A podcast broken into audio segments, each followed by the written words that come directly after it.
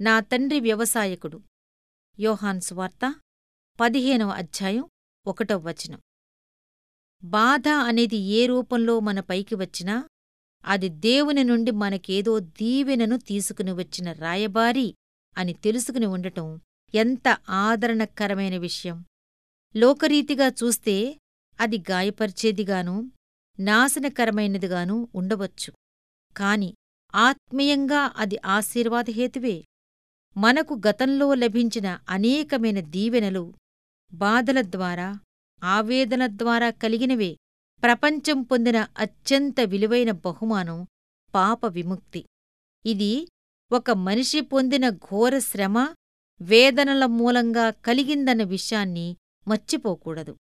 మన పైకి వచ్చే ప్రతి కత్తిరింపులోనూ మన కొమ్మలు ఆకులు ఆ పదునైన కత్తిదెబ్బలకు తిగిపడినప్పుడు ఈ మాట జ్ఞాపకం ఉంచుకుంటే మనకు ఆదరణ కలుగుతుంది.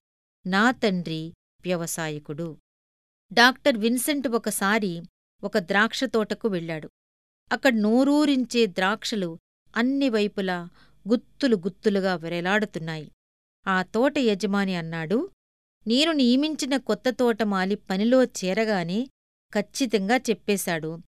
ఉన్న ద్రాక్ష మొక్కలన్నింటినీ కాండాలు మాత్రం మిగిలేలా నరకటానికి అనుమతి ఇయ్యకపోతే తాను అసలు నా దగ్గర పనిలో చేరడమే కుదరదని. దానికి నేను ఒప్పుకున్నాను. అతడు వాటన్నిటినీ నరికేశాడు. రెండు సంవత్సరాల పాటు పంట ఏమీ లేదు. కాని దాని ఫలితం ఇది. ఇలా కొమ్మల్ని కత్తిరించటంలోని అర్థం క్రైస్తవ జీవితానికి కూడా వర్తిస్తుంది. కత్తిరించటం ద్వారా ద్రాక్షతీగను నాశనం చేస్తున్నారనుకుంటాం తోటమాలి ఆ ద్రాక్ష మొక్కలన్నింటినీ పాడుచేస్తున్నట్లు అనిపిస్తుంది. కాని భవిష్యత్తులో ఈ కత్తిరింపు వల్ల దాని జీవితం ఫలభరితమై గొప్ప ఫలితాలను ఇస్తుందన్న విషయం మనం తెలుసుకోవాలి. నొప్పి అనే ధర చెల్లించకుండా ఆశీర్వాదాలను కొనుక్కోవటం అసాధ్యం. వాటిని సాధించటం కోసం మనం కొంచెం శ్రమించాల్సిందే. సంతోషంతో కలిసి ఒక మైలు నడిచాను. చాలా మాటలావిడ మాట్లాడింది. వాటివల్ల నాకేమీ ఫలితం కనిపించలేదు. ఉన్నవాడిని ఇలా ఉన్నట్టే మిగిలాను. విచారంతో కలిసి ఒక మైలు నడిచాను. ఒక్క మాట కూడా చెప్పలేదామె. ఆమె నుండి నేను నేర్చుకున్న జ్ఞానం తలుచుకుంటే నా ఆశ్చర్యానికి మేరలేదు.